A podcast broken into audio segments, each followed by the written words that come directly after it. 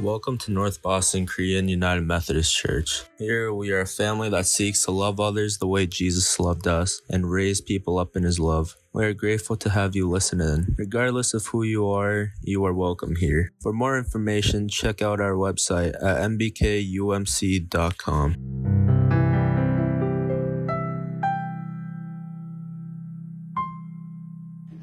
All right, good morning, everybody. Wonderful to see everyone here today. Um, faces. Uh, I I have so many feelings about the fact that it's nearly been a year since we've started worship like this, and and some of us we haven't seen each other in a long, long time, and um,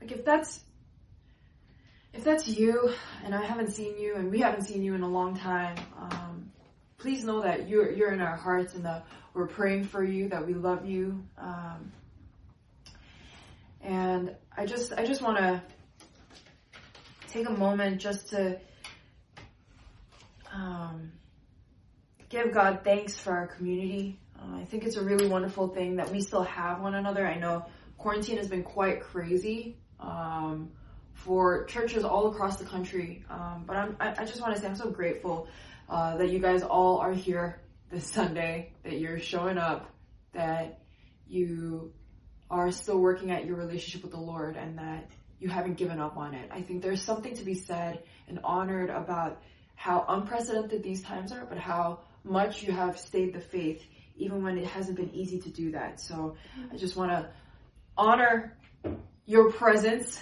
um, in person and also online just for showing up. Um, I know that I appreciate it as your pastor, but I know that God sees that. Uh, and He sees it loud and clear. Uh, and He honors your heart as well. So, there's a lot going on in our country. Um, this Wednesday is inauguration day. I don't know about y'all. I might go crawl under a hole because you know so so many feelings are going to happen this week and and not to make church political by any means, but I think it's important, regardless of who it is, regardless of where we stand. I think it's important to pray uh, for the leaders of our country and for this world, not because you know they hold any spiritual significance in being the leaders of our country, but because they are entrusted with four years of many many lives and uh, a lot of who whom are a part of those lives that they're that they hold jurisdiction of is the church. Or the church um, not just the church in america but the church around the world. The church that needs uh, refugees the church that needs political asylum. And so um, yeah so let's just make sure to pray for our president as he gets inaugurated this Wednesday, regardless of where you stand, pray for him. That's where he's going to be for the next four years. So pray for him. Um, and hopefully you guys last through the day. Um, I don't know if I will, but hopefully y'all can. Uh, so yeah, let's just take maybe 30 seconds to pray for our nation's next leader, starting now.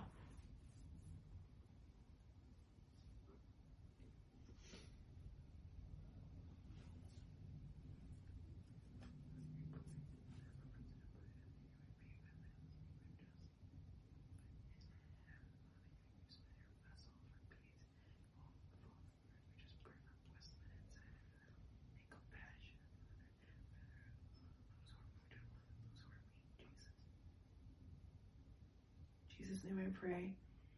Amen. All right. We are continuing in our sermon series.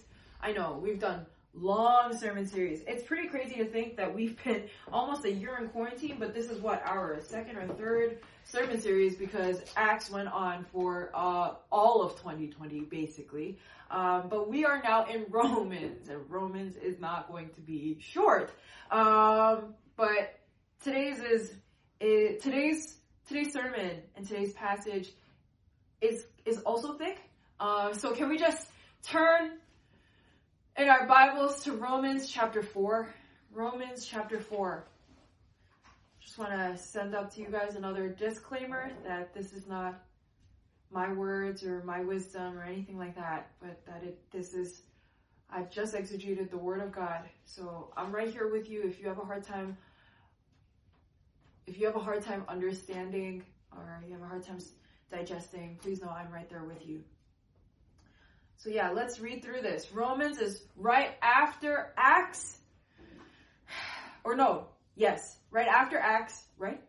I believe so. Right after Acts, before First Corinthians. That should be yes. Um, it's a thick book. Romans. Oh my God. Romans. All right. I'm just gonna. Oh, sorry. I'm just going to read through um, this chapter. Actually, let me let me save us. No, yeah, I just need to read through this chapter. So we're gonna read through Romans 4. Hang on tight. I'm reading from the ESV. If y'all are not reading from the ESV, I think that's fine. All right. If if if whatever you need to get you through Romans, if message helps you, although message is longer. Oh my God, message is longer. Uh, but whatever you need to get you through this passage, you do you. All right, you do you. Um, I'm just gonna be reading. This is the word of the Lord.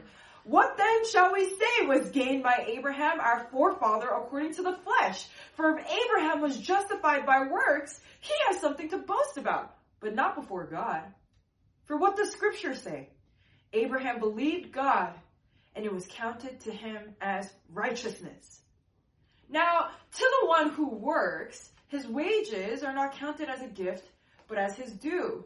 And to the one who does not work, but believes in him who justifies the ungodly, his faith is counted as righteousness. Just as David also speaks of the blessing of the one whom God counts righteous apart from works. Blessed are those whose lawless deeds are forgiven and whose sins are covered. Blessed is the man against whom the Lord will not count his sin.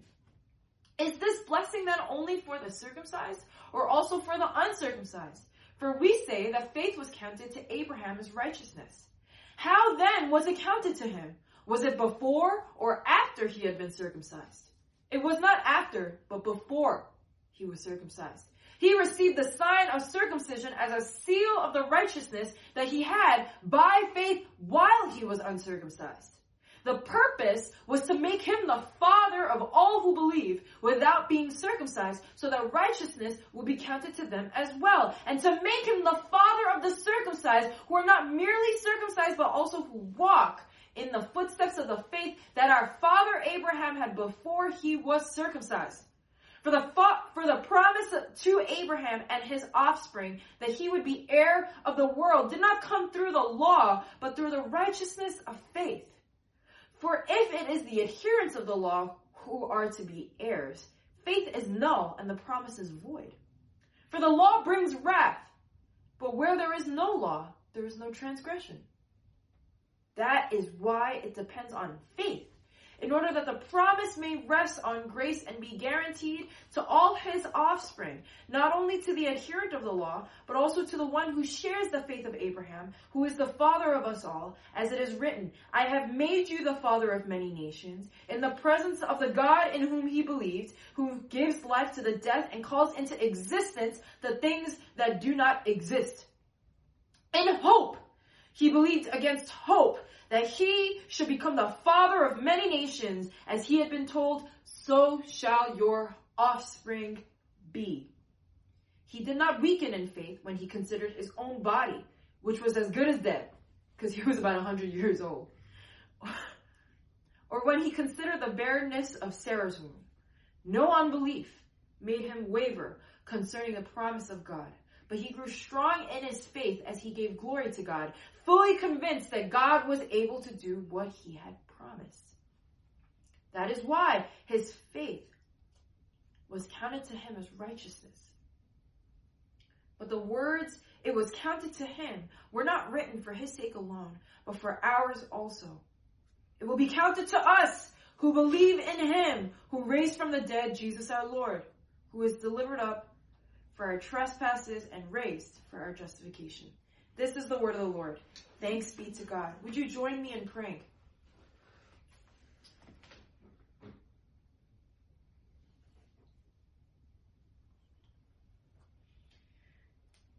Abba, we humbly come before you. We humbly come before who you are and what you've done for your people. We humbly submit to all that you are doing in the hearts of your people. And we just want to take this time to give you glory. Uh, but we just pray, be magnified right now. Lord, these are your words. This is your wisdom. This is your faith. So, God, I pray for every single person who's listening right now that the spirit of works and achievement and faith would be lifted right now in Jesus' name. God, that we would come to delight in how we cannot earn your faith and that there is nothing that can take it away from us. Abba, we pray right now for faith to arise in every single heart of every person who believes in you, that they may know that you are Lord. Abba, I pray, Father, I am weak and I am imperfect, and you know how much I fall short. So, Abba, hide me behind your cross so that only you are magnified and only you are lifted high. God, that it would only be your word and not anybody else's word. That it would be only your grace and not anybody else's grace. Only your salvation and your glory.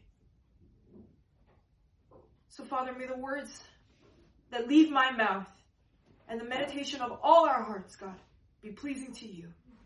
Receive honor and glory. Holy Spirit, take us to the next level with you. Protect us from distraction. Protect us right now that we would listen into your faith and take it seriously. In Jesus' name I pray. Amen. For those of us who have just walked in, welcome. It's wonderful to see you today, Christian. Uh, so, it. Sorry, guys. I, I don't know why I'm like this. I don't know, but you know, we're all we're we're all in on this ride together. I don't know why I'm like this. I don't know why I had to say that. Y'all didn't even. Hello, I love you, Christian. Um, so Romans four. Today's today's sermon title is "Counted by Him as Righteous." Counted by Him as righteous. I'm going to do this a little bit differently today because this is a lot of um, words. There are just a lot of words right now uh, that I just read, and so I'm, I'm actually going to take us through. There are four. There are four points that I know I'm not really one to do like three or four point sermons by any means, but I, I definitely want to take us through the four main ideas that um, this this chapter is about, and I want to give them their full due, so I don't want them to bleed into one another, and I just want you to be able to take them down. So for those of you guys who are taking notes, today is your day. Uh, today is the day to take down notes. I mean, Romans 4 in general is the day to pay attention. Um, actually, all of Romans, it's gonna get, uh, Romans 5, 6, 7. Oh, okay, but, um, but still, right, to, today is the day that it will be easy for you to take notes. So I'm just going to give you guys four points, and we're going to go through those four points together uh, before we go into application. The first point, right, of the, the four points of what this chapter is saying. The first thing is faith is something completely different from works. So first thing that it's saying, faith is something completely different from works. Number two, faith does not depend on any religious ceremony. Faith does not depend on any religious ceremony. Number three, faith is not related to the law. Faith is not related to the law. And number four, faith rests in a promise that flies in the face of what is natural and normal. I'm going to say that maybe two more times. Faith rests in a promise that flies in the face of what is natural and normal. Faith rests in a promise that flies in the face of what is natural and normal. If you guys didn't take down all these four points, that's fine. Make sure you give yourself space because I'm gonna I'm gonna be, you know, going back into them and repeating them over and over again. Okay, so that's those are those four points that we're gonna be going over. The first point faith is completely different from works. Last week we talked about how we have all fallen short of the glory of God and how grace meets us as a complete and utter gift and what that means for us in our lives. And, and Paul, he's very seamless in his transitions. Honestly, it's really all one. This is the hard thing about Romans is that it's just all one stream of consciousness. Like my question is, how do you do ministry to 20 for 25 years to the point where all of Romans just word vomits from you? But basically Romans is kind of like that. It just is it's not even you can't even really fully tell when the sentences end or begin because they're just all stream of consciousness. And so Romans 4 flows a lot from what has happened in Romans 3. And the last thing we picked up on Romans 3 is that man cannot boast in, in grace. And so that's exactly where Paul picks up. And he says, Abraham has nothing to boast in. What was gained by Abraham? Did he work his way into the kingdom? And then Paul quotes one of my favorite and one of the most challenging verses I have found to my faith uh, this whole time, and that's Abraham believed God, and it was counted to him as righteousness. I believe that is Genesis 15, verse 7 through 8. Abraham believed God, and it was counted to him as righteousness. Now, I've, I've expounded on, on, on this many, many times, right? Abraham believed God, and it was counted to him as righteousness. Paul introduces this as he says that Abraham has nothing to boast in. And I've expounded on the Hebrew interpretation of this, right? That faith, you know, because in, in, in the Hebrew, the word counted is an accounting term. It's a business term. It's saying that, you know, when I, when I count one, two, three denarii, it is seven, you know, I don't know, $70, right? And it's this amount of, this amount of currency equals this amount of wages, right? Um, that's the kind of word counted is in Hebrew, and it says it is. It, Abraham believed God, and it was counted to him as sadaqah, righteousness. Sadaqah is not just righteousness and in a like lofty general thing, but what that word means is a righteous action. And so the Hebrew is saying is that faith, more than doing the right thing, more than doing what God, no, more than doing all the right things that God wants you to do, more than all of that, believing in God is a righteous act. Believing in God is counted as a righteous act. And it, there's this equation, right, where faith is equal to righteousness. And Abraham's belief in, belief in God is taken as a righteous act in and of itself. That's, that's mind blowing, right? That in and of itself is mind blowing. But what Paul does here is he takes that to the next level. He says, oh no, no, no. That's not the only thing that's going on. Yes, all of these things are true, but Paul is taking it to the next level.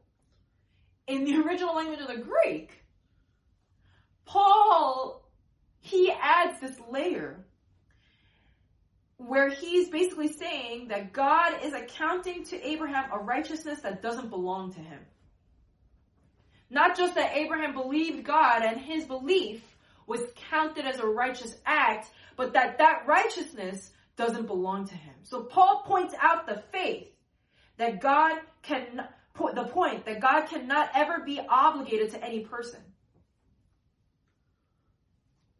And so this righteousness doesn't belong to him. That's what, see, Paul says here, he says, he starts saying, now to the one who works, his wages, his wages are not counted as a gift, but as his due. And to the one who does not work, but believes in him who justifies the ungodly, his faith is counted as righteousness. And what Paul is getting at here is, yes, Abraham's faith is equated to be a righteous act, but that doesn't necessarily mean that Abraham's faith is deserving of being counted as a righteous act. So a lot of us, we learn in, in church that faith is given to us when we believe in God. But for a lot of the times, and we, you know, it's like, oh, sin has been born on the cross for, for, by, by Christ, and if we believe in the name of Jesus, we are given faith. But we are not, we do not often think about the fact, often our brains don't go there. And maybe the brains of the preachers don't go there, but here we are, Romans goes there. Um, that even believing in God shouldn't shouldn't be counted as righteousness. It's not that big. It can't. It shouldn't. It's it's a small. It's a in comparison to what you need to be justified from. Like what Abraham is going into, what Paul is going into here. He says, "Not to the one who works, his wages are not counted as a gift, but as his due. He's saying that if faith was weighty enough on its own to be counted as righteousness, that would be an obligation to you. Oh, I believe in you, give me my righteousness. If faith was something that was that like on its own, if faith in God was something that was that weighty, then you would be given you would be given righteousness as an obligation. God would have to cough it up to you. But what Paul is saying here is that Abraham's faith is counted as righteousness, a righteousness that does not belong to Abraham, even with his faith. That it that faith in God is not an exchange for salvation, but that when you believe in God, God gives it to you. That even at that point, it's not wages. So for some of you guys who might say, I believe in you, God, why is this happening to me?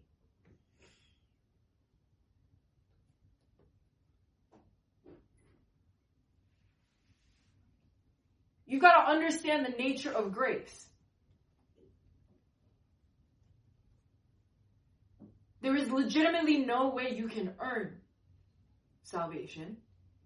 Not even with your faith. Not even by this new currency of faith can you all of a sudden make an exchange and purchase grace. Verse 5 says, And to the one who does not work but believes in him, who does not work but believes in him who justifies the ungodly, his faith is counted as righteousness. And that word is to account to him a righteousness that does not belong to him. So God isn't obligated to any person just because you believe. That, so there's that that that element of, of wages, but then there's this. Hey, whose water is this? It's mine. It's my water. Sorry. anyway, um, faith. Sorry, faith cannot be obligated to any person. So there's this element that faith, in and of itself, should not be able to earn you salvation, but that when you have faith, it is given to you as a gift, right? But then there's this other element that God is not obligated to anybody. God is not obligated to save you.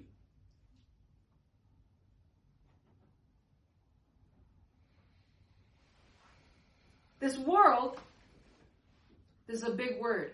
So for those of you guys who don't know this word, write it down because it's in It'll help you in your SATs, right? This world is dilapidated, okay? What I mean by that is that it is deteriorating, it is diminishing, it is dying actively as we speak. Why does the world die? The world dies because sin is in it. And sin has shown its reared its head in the physical world in dilapidation. Everything comes to an end. Everything has a lifespan that ends. That's not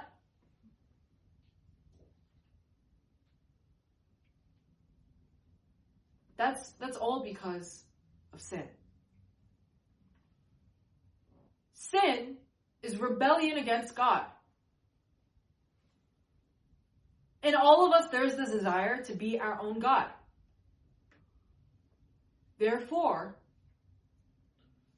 the world, I'm just taking it us logically through this. Therefore, the world is deteriorating because it has rebelled against God. God is the creator of the universe. God is the person whom all of this is belongs to. All of this belongs to. God is the one who owns, who has created everything. And the world has rebelled against God and is dying. Let me ask you a question. Should God be obligated to save you? Even if you believed in the existence of Jesus Christ and that Jesus Christ died for your sins, that's just a reality. That's reality of what God has done.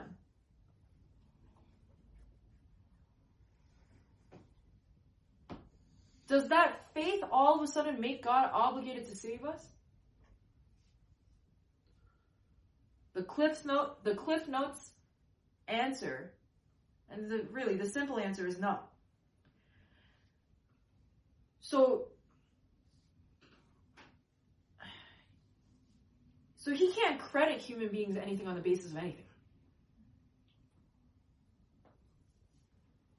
Even the accounting term is limited. God doesn't owe you anything.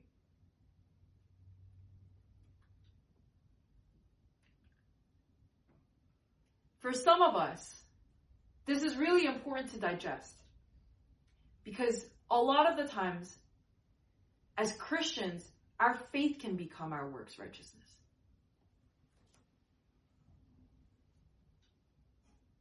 We believe in God. Therefore, that's I've done my I've done my part. Cheap grace. When we when we cheapen grace and we say, "Oh God, I'll, I'll pay attention to you when I'm 30 or 40. At least I believe in you." That comes from and I know this is really complex. If your brain is hurting right now, I'm sorry. That's just Romans. Um, but faith, a lot of the times we allow our faith to be an action that justifies us. But what justifies us is God, who gives us salvation as a gift through faith.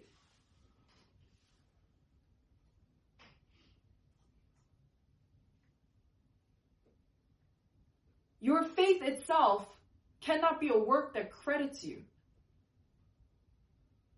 God doesn't function like that. It's not a currency exchange. This is not, salvation is not give and take.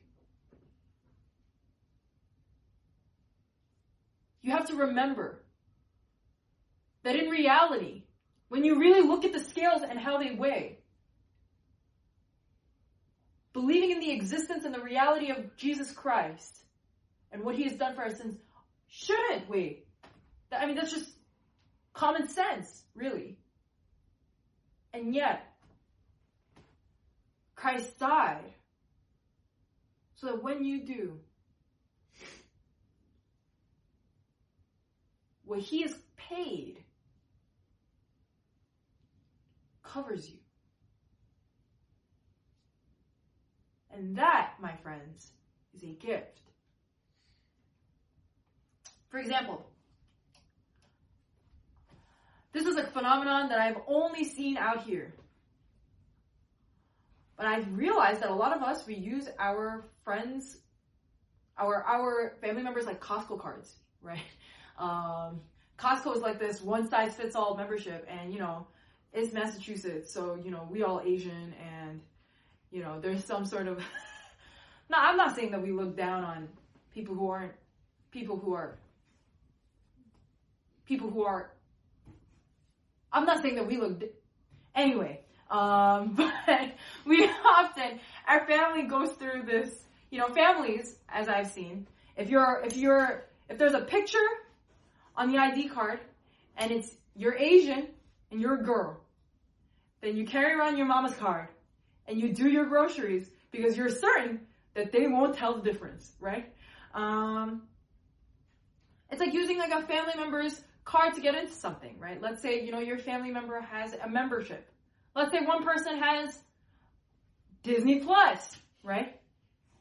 We all borrow the IDs and passwords and we don't pay it, but we get to, we get to experience all of the joys that come along with having paid that cost.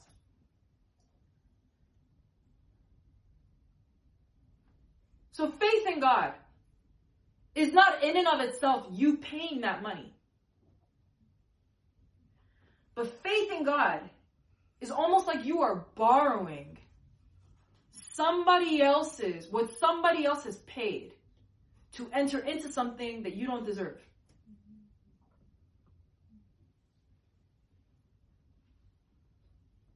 By believing in Jesus, and not just what he's cost you, but what he has done for you in the way that he has loved you, you are basically borrowing, not borrowing, but you are taking what he has done. And that's what faith is. Faith is not an action that buys you justification and righteousness, but it is taking the reality of Christ and borrowing that.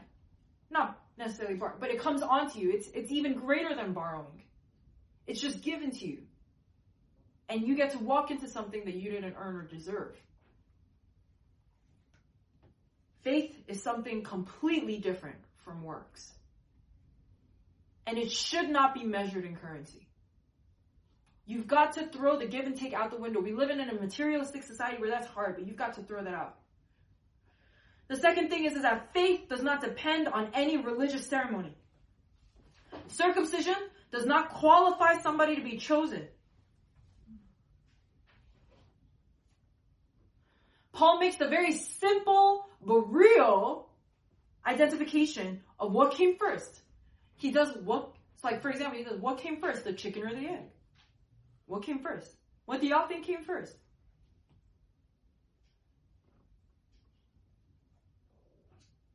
I think it's the chicken. We can talk about it. If y'all want to discuss that, you can turn on your cameras after service and we can talk about it some more. Uh, but I think it's the chicken. But um, Paul just pulls that out. He goes, What came first? Circumcision or faith? And the very clear and simple reality is that faith came first. Faith is in Genesis 15, circumcision is in Genesis 17. Chronologically, faith came first. So circumcision came after faith. A lot of the times we take circumcision, we take or we take our, our faith or our our belief in God and we allow that. I mean, this is primarily for the Jews, but I think that there's something to glean from it, right? Because, you know, a lot of the times we allow our faith to be like our ID card. To be like, here, can't judge me.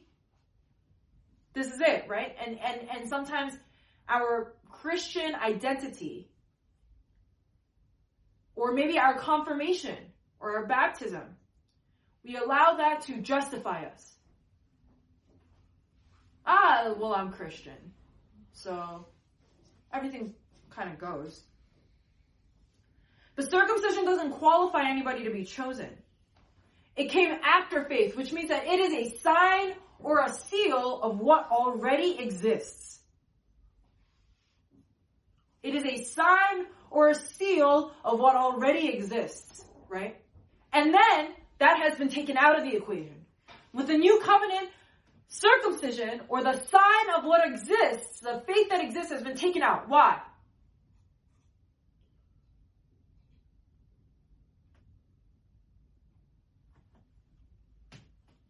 Because it is a removal of all outward distinctions in the face of God's grace.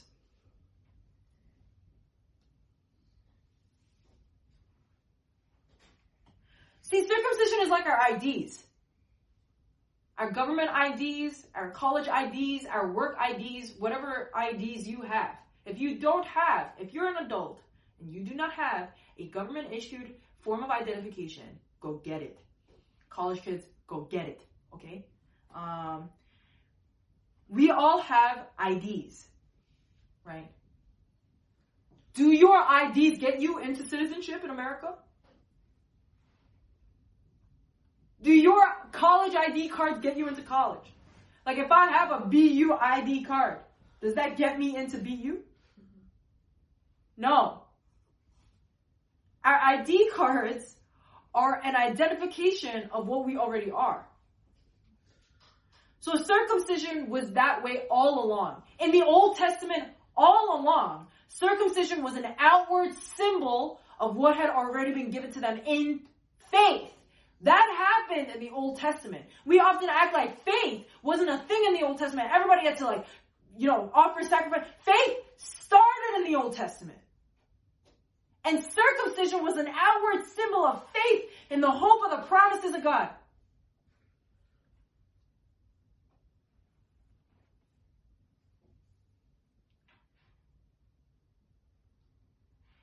And this is what makes the church countercultural, right? They don't get us into college, they don't get us into America, but we work to have it as a sign, right? Well, what God is doing by removing that, He's removing all outward distinctions of faith in the face of God's grace and the universal offer of the gospel. What I mean by that is, regardless of your race, regardless of your culture, regardless of your socioeconomic status, any outward distinctions of what a Christian should look like, what race a, a, Christian should be, what place a Christian should be at, what kind of person a Christian should be, how dirty or clean, how rich or poor. None of that matters anymore.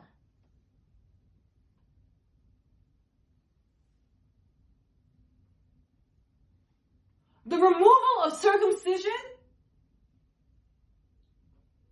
it does not actually impact it it's not necessarily it is something that is fundamental and it impacts the gospel but the the way that it impacts the gospel it doesn't just change the game. It it changes who gets to enter in. Taking away something like a sign or a seal of something that already exists what it's doing is it's completely removing faith from works number 1 but number 2 what it's doing is it's removing all outward distinctions of Christians. So if y'all look different, if your lives are different than what the average Christian's life is, if your faces look different than my face, that does not disqualify you from being a part of our community. And that does not disqualify you from being a part of the body of Christ. That has already been done. There's no reason for you to feel any type of way based off of who you are and what status you have and whether or not you're rich or poor. That doesn't matter. That doesn't matter when it comes to your, there is no, there is no seal. It's faith. It's just faith that completely qualifies you and completely ushers you in into all that salvation has to open up to you. Faith does not depend on any religious ceremony. Number three, faith is not related to the law. I explained this last week. The law cannot save. I explained this for those of you guys who weren't here. I explained this in terms of tobacco.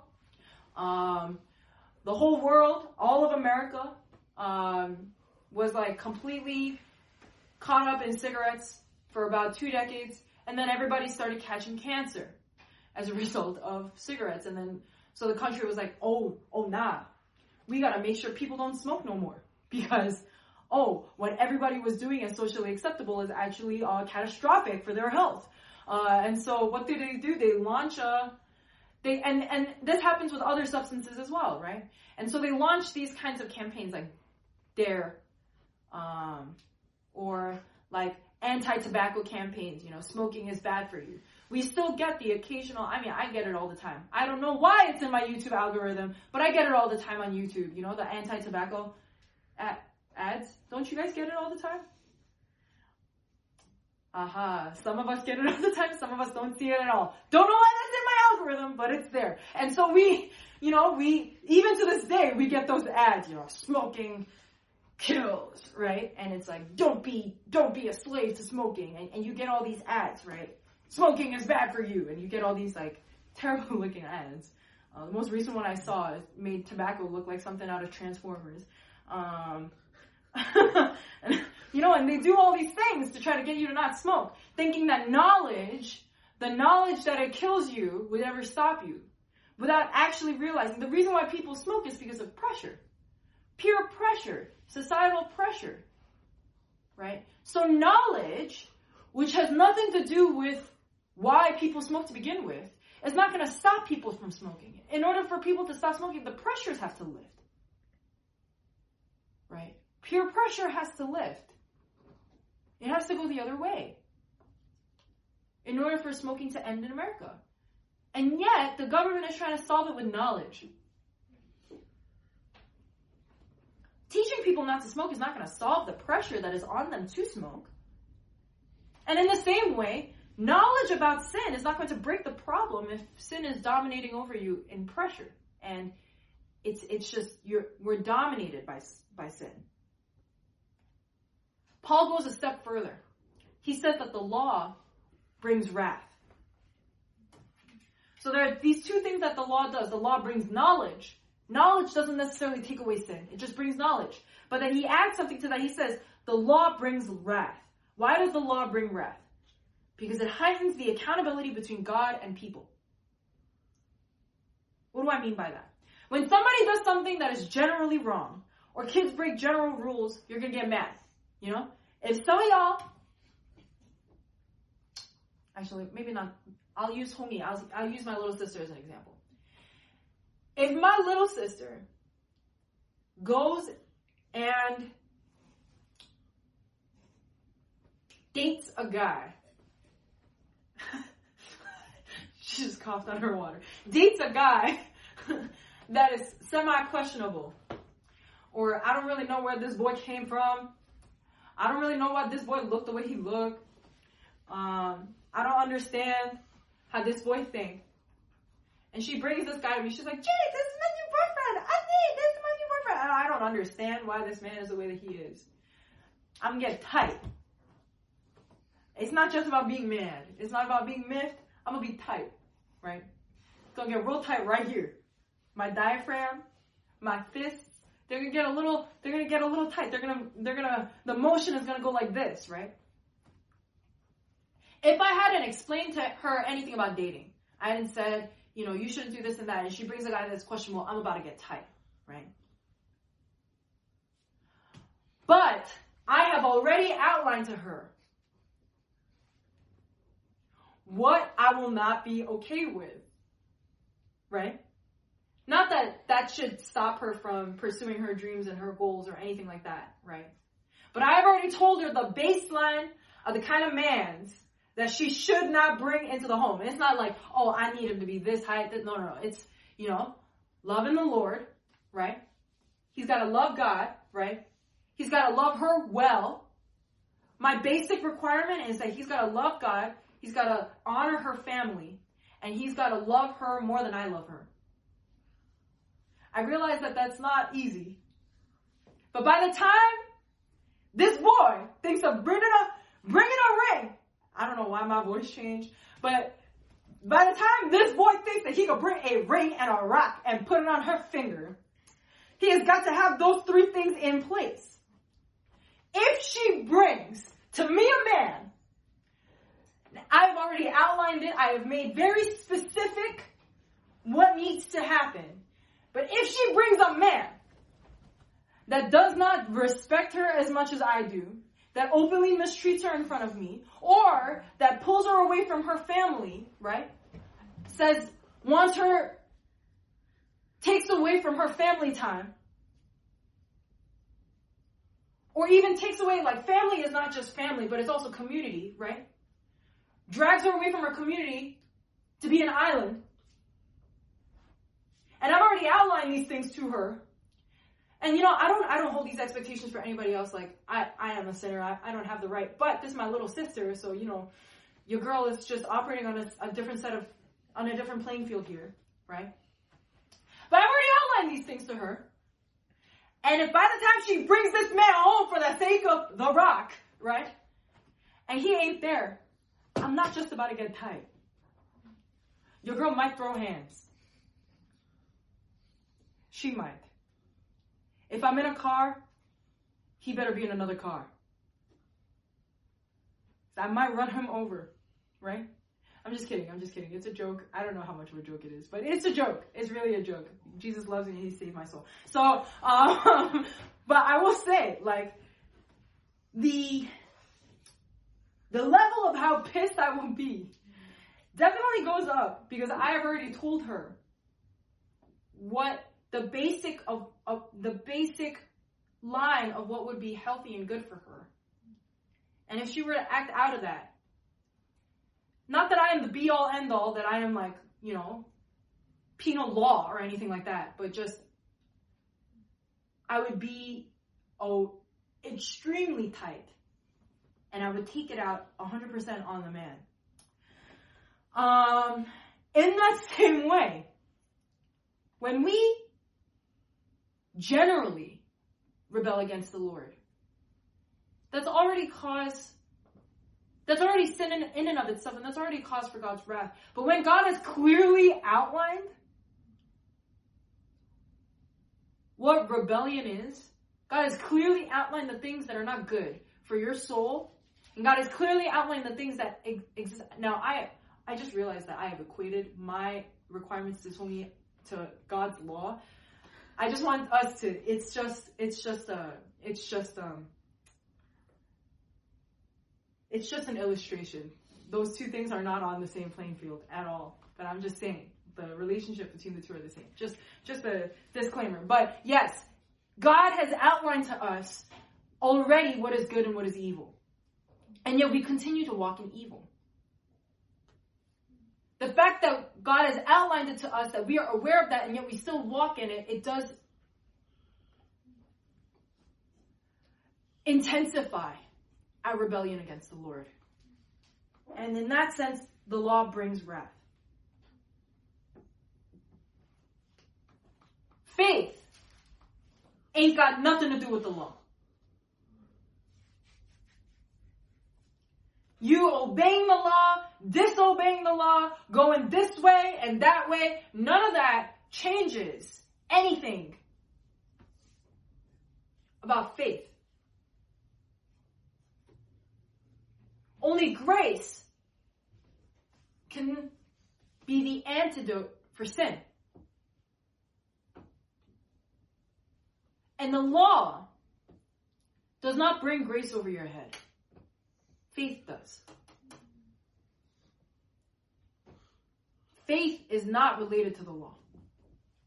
Finally, point four. Faith often rests in a promise that flies in the face of what is natural and normal. This last point is what faith, if the past three points are what faith is not, this last point is what faith is. And Paul uses the example of Abraham having a son. I cracked up when I read this because I think I think Paul is sassy. All right? I think Paul is sassy. He straight up says, I'm dead, right? He straight up says, all right? He did not weaken, right? He said, in hope, this is about Abraham. He believed against hope so that he should become, this is verse 18 by the way, uh, the father of many nations, as he has been told, so shall your offspring be. Verse 19, he did not weaken in faith when he considered his own body, which was as good as dead, since he was about 100 years old or when he considered the barrenness of Sarah's womb.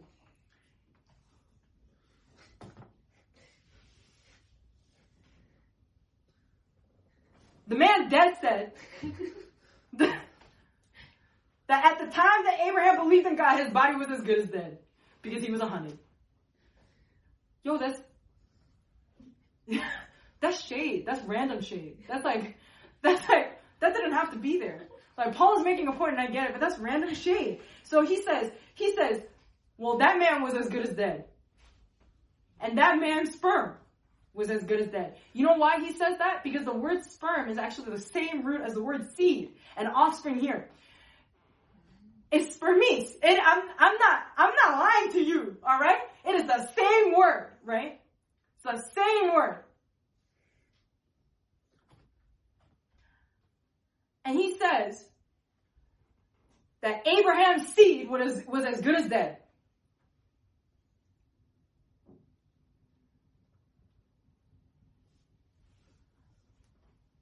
And then he said that Sarah's womb was barren, but that word barren means basically dead. I'm like, that's savage. but he's saying like, God brought life out of Abraham's dead seed and Sarah's dead womb. like there was no I mean I and, and it's funny. It's it's funny because he said that Abraham's body is as good as dead. Um, it's funny but it's true because Abraham was a hundred. When was the last time you saw a Haimangu give birth? When was the last time? When was the last time you saw a Haimangu and a Harabaji be birth to a little baby boy when I don't remember the last time I saw a Harabaji that was a hundred And frankly, my mind does not want to go there, right? It's just wrong. It's just wrong. It's wrong. It's wrong, right? Um, that it's wrong and it's not possible. It's not supposed to be possible. Just the idea of a Haimangu giving birth makes me scared for the Haimangu in so many ways that I am like anxious right now. The idea of it, anxiety has just come over me, right? That's how impossible that situation was. For Abraham and Sarah to have a kid, that's how impossible that situation was. And he says, who believed in hope against all hope. Abraham's faith believed in hope against all hope. He took these impossible situations into account and his faith did not waver. He did not believe in the possibility of this happening. He believed in hope and the promises of God.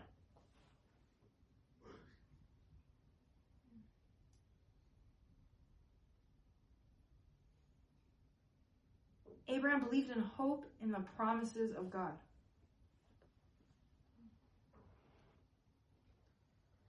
And so when he took these impossible situations into account, Abraham's faith did not waver.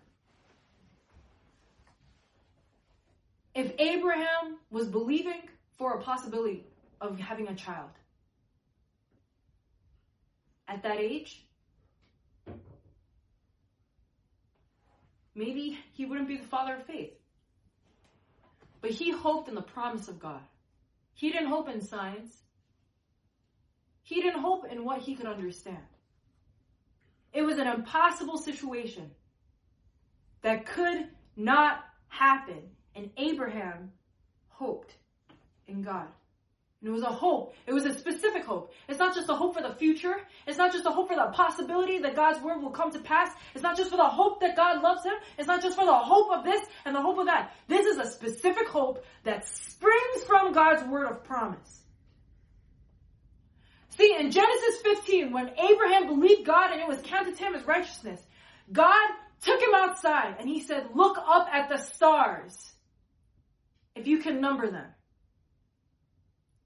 Thus shall your seed be. God calls and names all the nations that will come out of Abraham before anything had even come to pass. Abraham is just one person in the world without a single child and a wife that was way past child rearing years. And he goes, look at, go out and look up at the stars if you can number them. Thus shall your seed be. Abraham is hoping and promise. For our youth students, I know this is really jarring. I don't know why. I don't know why I said the root of that word. Um, it's all very jarring, but if you guys can even fathom it, I know, I know for the adults we might be getting a hunch, but for the youth students, if you guys can even fathom it, it's you know, you're in a situation that's impossible, right? Maybe something that hasn't come to pass yet. I always use the example of parents making us food. But maybe like you want, you know, there's a MacBook Pro coming out. Maybe you want the next MacBook Pro. You're begging your parents, and your parents are like, no, no, no, right? Maybe your parents are doing badly because of COVID, and you're like, oh, we, well, our family doesn't have much money, but I want this, right?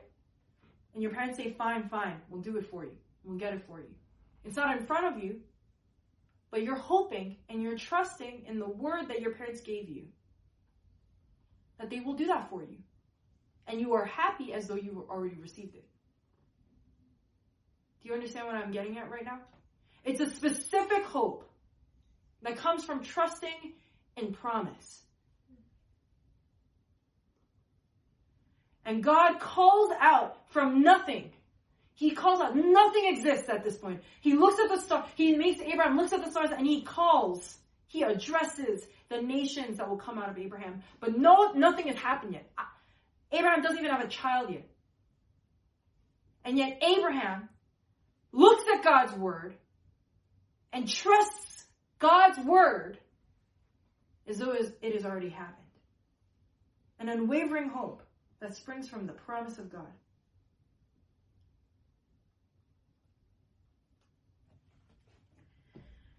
Faith often rests in a promise that flies in the face of what is natural and normal.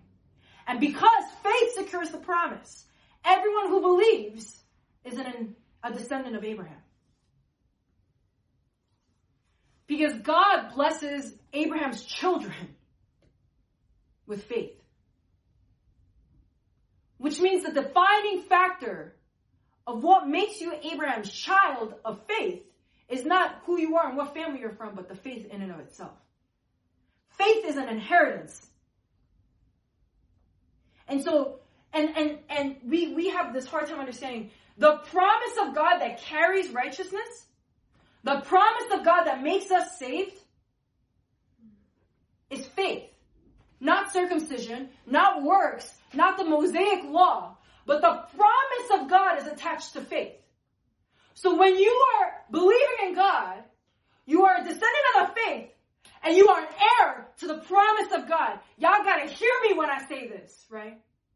When you are believing in God, you are inheriting the hope of the promises of God. You are inheriting the inheritance, the joy, the riches of the promise of God's word. That's a specific faith that our faith rests in. And that faith does not offer you justification. It is completely apart from the law. And it does not depend on any religious ceremony. It rests in the promises of God to you.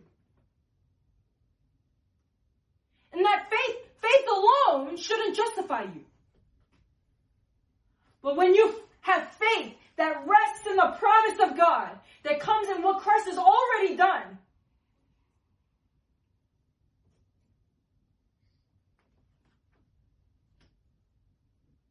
the righteousness of Christ comes over you.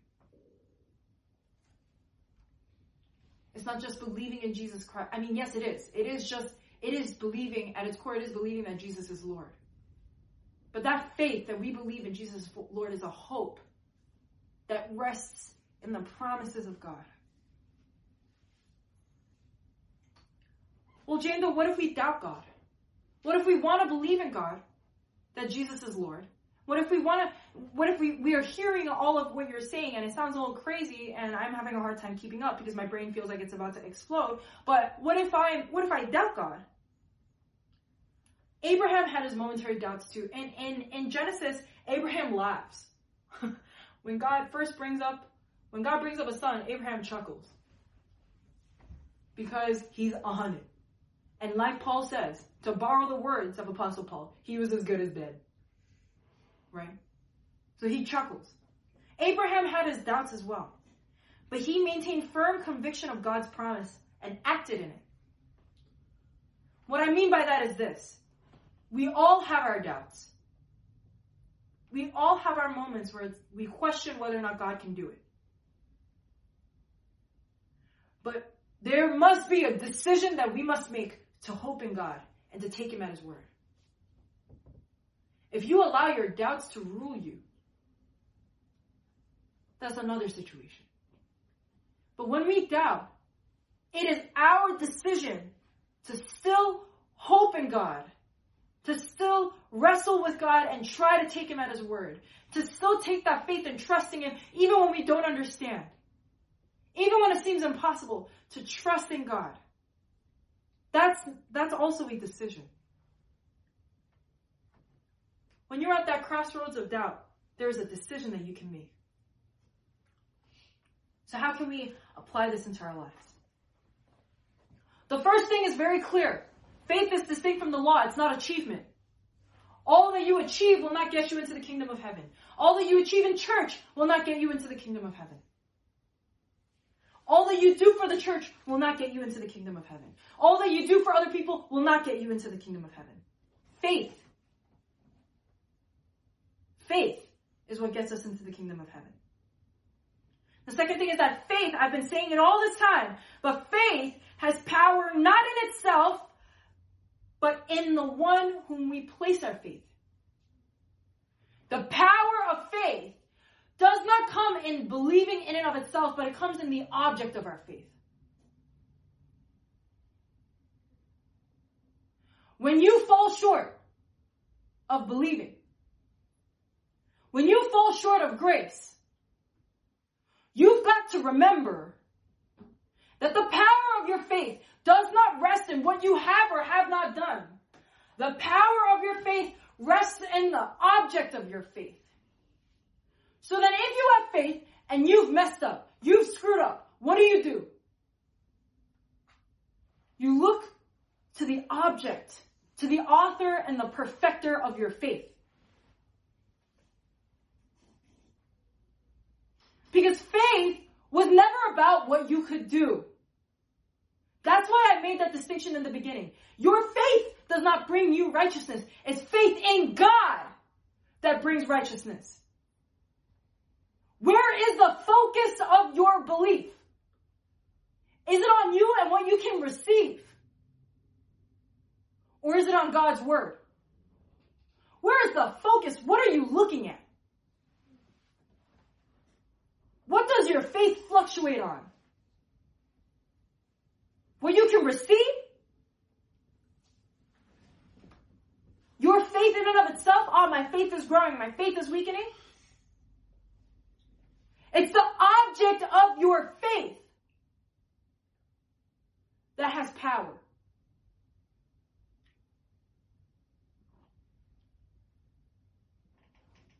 We have got to stop looking so much at ourselves that we miss God.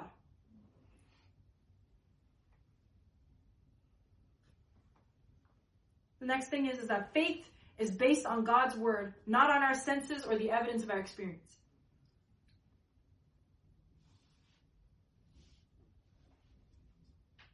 Church, you got to hear me when I say this. Because I really believe that this is what, this is one of those things that God really wants us to believe. Faith is based on God's word, not on your experience.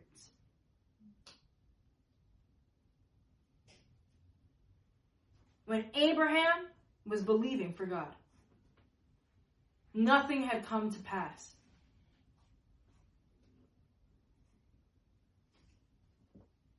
Faith is not based on our senses. It's not based on the evidence of our experience, but it's based on God's word. I know we are in hard times. I know it is hard to see God. And I know for some of you guys in your hearts right now, you might feel like you haven't really experienced God all too much. And I completely understand why you would have your doubts. But you've got to understand something. Faith is believing for the promise of Christ, the salvation of grace that comes in Christ, regardless of what you have sensed or experienced. Our hope is not in what we can see. Our hope is not in what we can feel. Our hope is in the promise of God. Our hope is in the object of our faith. It's not the person who benefits from faith that's important, it's the object. If you are in a state where you're like, I'm having a hard time believing in God right now, be encouraged because this message is for you. It's a hard one. For those of you guys who are having a hard time believing that God is with you. For those of you guys who are having a hard time believing that God loves you. For those of you guys who are having a hard time believing that Jesus did do what he came to do. For those of you guys who allow yourselves to crumple up into a ball every time you sin and rejoice over other people when you have been righteous. This is for you. Faith ain't got nothing to do with us. We put our faith not in what we've seen. That is not faith. We don't put our faith just in what we've experienced because that is not faith. When you hope in something, you're hoping in something that has not happened. You're having a confidence and a conviction in things that are not seen. And that is difficult. That is not easy. But we can do it together. It's a decision to look at God's word and to trust God, God's word more than, more than what you see. It's like, God, I have no idea how I'm here. God, I have no idea how you're going to do this. I have no idea. I am such a decrepit human being. I'm just looking at myself and objectively I suck. Objectively, I'm just bad. God, I've tried my best, my stinking best to believe in you. And I've had such a hard time experiencing you. And it feels like everybody else gets to see you but me. And I haven't seen you for myself fully. So I don't know if you love me. Faith is not trusting in your experience. It is trusting that God's word hangs over your life against all odds. Hope against hope. That's faith. That's the kind of faith that becomes our membership card. It doesn't earn us anything. It opens up the gift that God has already given.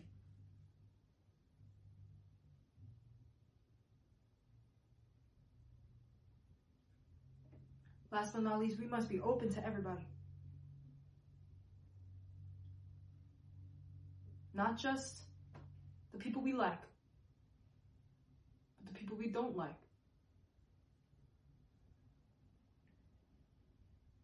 We must be open to everybody. We have to be.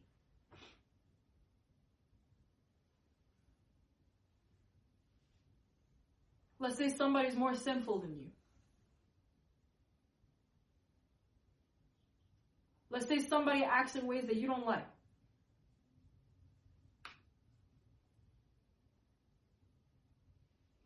Let's say somebody has hurt you. And even though those pains have healed, you you you can't help but judge them.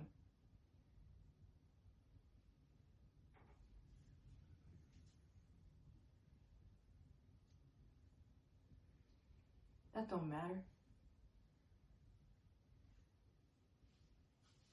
We are all in the kingdom of heaven together.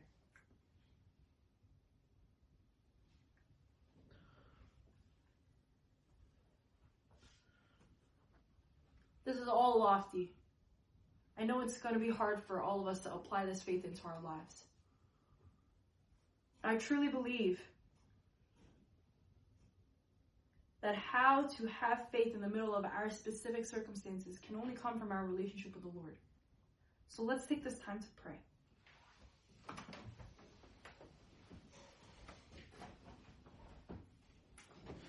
Where is your faith and your hope in right now?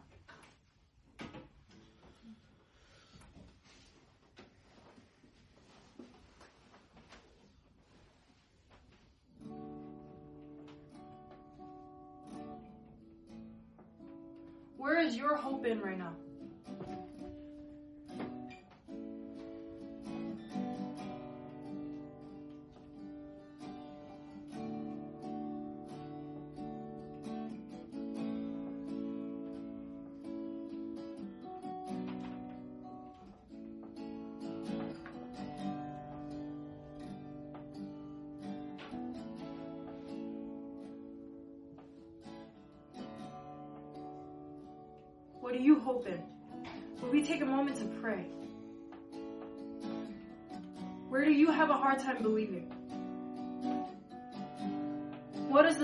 of your faith.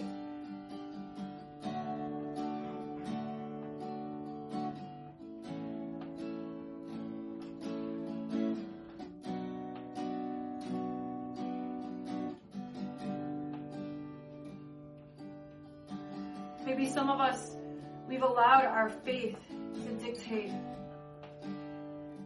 our the way we see ourselves or the way we see other people.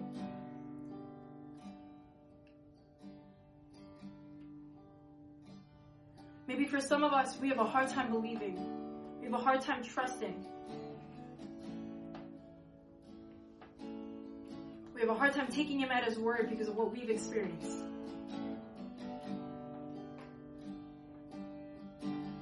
Let's lift our doubts, lift our concerns up to the Lord this morning.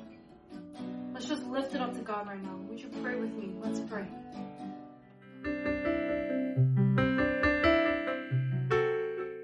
From wherever you are listening, we hope you are blessed by this week's message. For more information, check out our website at nbkumc.com.